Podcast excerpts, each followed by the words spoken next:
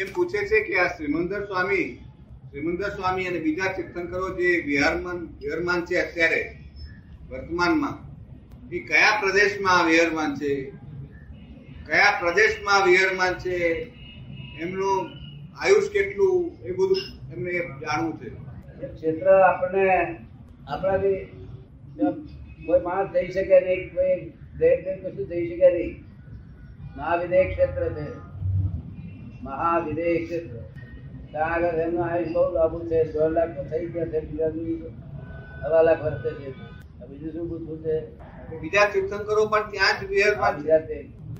કે એમનું જે સ્વામીનું જે શાસન છે એ શાસન મર્યાદા કેટલી?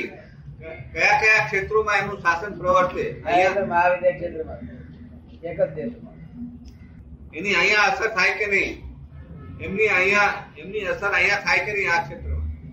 અસર એમની અસર થાય કે નહીં અહીંયા? સિમંદર થાય અહીંયા આપણે ભરત ક્ષેત્રમાં એમની અસર થાય. તો આપણે એમની જોડે તાર મેળવવાની શક્તિ હોય તો કઈ નહીં તો ગાડી પુરુષની થ્રુ થાય મીડિયમ રાખવું દાદા ભગવાનના સાક્ષી. શું કહ્યું કે જીવમાં મનની ઉત્પત્તિ એકંદ્રિયમાં બે ઇન્દ્રિયમાં ત્રણ ઇન્દ્રિયમાં ક્યાં ક્યારે ઉત્પન્ન થાય? મન મન ક્યારે થાય? ભોજક ભોજક સાહેબ. તો પાંચ ઇન્દ્રિયમાં શરૂઆત થાય છે. મન. પાંચ ઇન્દ્રિયમાં શરૂઆત થાય છે. અને એનું લિમિટેડ મન હોય છે જાનવરોનું. પાંચ ઇન્દ્રિયના જાનવરોનું લિમિટેડ હોય છે અને આપણું મનુષ્યનું અનલિમિટેડ હોય છે. અને ચાર ઇન્દ્રિયવાળા મન હોતું નથી. બીજી ઇન્દ્રિયવાળા નહીં બીજી પહેલી બીજી ત્રીજી મન નહીં. એમ કે છે કે વ્યવસ્થિત શક્તિ અને આત્મા એ બંનેને સંબંધ શું છે? આત્મા કશો સંબંધ કોઈની હાથે નથી. મૂળ આત્મા રહે. પણ આ પ્રતિષ્ઠિત જોડે સંબંધ છે ને? પ્રતિષ્ઠિત ને જોડે. સંબંધ છે. અને વ્યવસ્થિત ના પ્રમાણે ચાલવું પડે છે પ્રતિષ્ઠિત આત્મા પ્રતિષ્ઠિત આત્માને વ્યવસ્થિત પ્રમાણે ચાલુ પડે હા. અને મૂળ આત્માને સંબંધ નથી. મૂળ આત્મા તો ખાલી જ્ઞાતા દ્રષ્ટા કરે છે. પણ એની હાજરી તો ખરી ને. હે? વ્યવસ્થિતનું જે કાર્ય થતું હોય તે વખતે મૂળ આત્માની હાજરી તો ખરી ને. મૂળ આત્મા તો હાજરી ખરી ને. વ્યવસ્થિત પ્રમાણે પ્રતિષ્ઠિત આત્મા કાર્ય કરતું હોય તે વખતે મૂળ આત્માની હાજરી તો ખરી ને. હાજરી હાજરી એટલે તું એ જાણ. બીજું કશું એમને માથાકૂટ ને લેવા દેવા નહીં. આત્મા છે તે વ્યવસ્થિતના કયા પ્રમાણે ચાલ્યા કરે? વ્યવસ્થિત તાબે છે. સંસારમાં શું ખરી કર્યું કે? એ બંધન છે. કેવું છે? જે સંસારના બંધન છે એટલે રિયલી માને બટે રિયલી લીધે દુઃખ છે. રિલેટિવ બંધનથી દુઃખ નથી. આ રિયલી માને છે એટલે દુઃખ છે. બાકી છે રિલેટિવ બંધન. કેવું?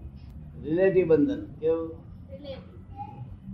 અને માની બેઠા છે રિયલી એક એમનો પ્રશ્ન છે કે આપતવાણીમાં કેવળ જ્ઞાન અને આ જગત, આ બંનેનું વર્ણન કર્યું કહ્યું છે એમ આપે. તો કે એને જુદું કહ્યું છે, બંનેને જુદું કહ્યું છે. તો આના વિશે જરા વધારે વિશ્લેષણ કરીને સમજાવો. કેવળ જ્ઞાન અને આ જગત, આ બંનેને આપે જુદું કહ્યું છે તો કે આના માટે જરા વધારે વિશ્લેષણ કરીને સમજાવો. જગત તો જુદું જ છે. જો અને કેવળ જ્ઞાન એટલે પ્રકાશ જ છે.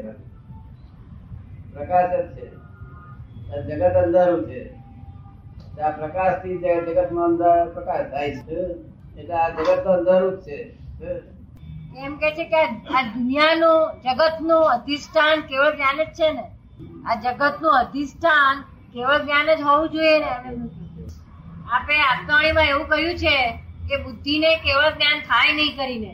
પણ પ્રજ્ઞાન નામની વસ્તુ ઉત્પન્ન થાય છે અને પ્રજ્ઞાને કેવળ જ્ઞાન પ્રજ્ઞાને કેવળ જ્ઞાન થાય છે?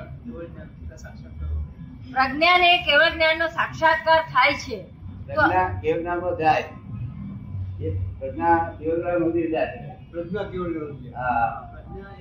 હવે આ પ્રજ્ઞા પ્રશ્નનો મૂળ એ છે કે આ પ્રજ્ઞા અને બુદ્ધિ એનો ફરક શું છે? બુદ્ધિ બુદ્ધિ સંસારી બહાર નીકળવાના રે બુદ્ધિ થી મોક્ષે કોઈ જાય નહીં. સંસારી બારી કરવા દે બુદ્ધિ. સંસારી બારી કરવાના દે ધ્યાન થયા નફો ને ખોટ બે દેખાડે શું દેખાડે આ નફો છે આ ખોટ છે ઇમોશનલ છે બુદ્ધિ. કે છે? અને જ્ઞાન મોશન વાળું છે. કેવું ઇમોશનલ નથી. જ્ઞાન મોશન વાળું છે. આ જે સામાન્ય રીતે ડોક્ટરી વિજ્ઞાનમાં જે હૃદય કે છે એ, અને આ જે સંતોનું જે હૃદય હોય છે તે એમાં શું ફેર? સંતોનું હૃદય કઈ બાજુ હોય છે? કે કંઈક જુદી બાજુ હોય છે? શંકરનું હૃદય ડાબી બાજુ હોય છે. અને આ હૃદય જમણી બાજુ હોય છે. હા. આ હૃદય જમણી ડાબી છે? હે? આપણું ડાબી બાજુ આ સંતોનું જમણી બાજુ હોય છે. જો ફેર છે બીજું કોઈ ફેર. નથી. એને હૃદય નહીં કહેવાતું દિલ કહેવાય છે. દિલ. દિલ કહેવાય છે. લગી એટલે ભગવાન મળે. દિલ લગે એટલે ભગવાન મળે ઓર સ્ત્રી પણ મળે. કે આ પ્રશ્ન એમ મને ઊભો થયો કે સંતો એમ કે છે કે તમને ભગવાનનો કેવળ જ્ઞાનનો સાક્ષાત્કાર તમને તમારા હૃદયમાં થશે. તો આપણા સામાન્ય લોકો એમ સમજે કે આપણું જે હાર્ટ છે એમાં થશે કે છે. એમને સંતોને ખ્યાલ જ નથી કેવળ જ્ઞાન શું છે ખ્યાલ જ નથી. ખબર પડી? એ પુસ્તકના આધારે લખે છે, શાસ્ત્રના આધારે.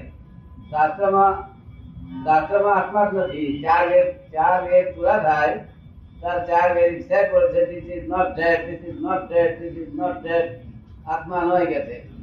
આત્મા શબ્દથી વર્ણન થાય છે નહીં. એટલે આ આત્મા એમાં પુસ્તકમાં હોય નહીં. લોકો પુસ્તકથી ખોલવા જાય છે. ભગવાન નક્કી કરવું છે ભગવાન કોણ છે? આ કરે છે કોણ? બધા ભક્તો શું જાણે કે આપણે કરીએ છીએ. થોડું પ્રારંભ કરે છે, અને થોડુંક આપણે પુરુષાર્થ કરીએ છીએ. ખબર પડે ને? એવું પુરુષાર્થ જેવું હતું જ નહીં. આ બટ ઇટ હેપન શું કહ્યું?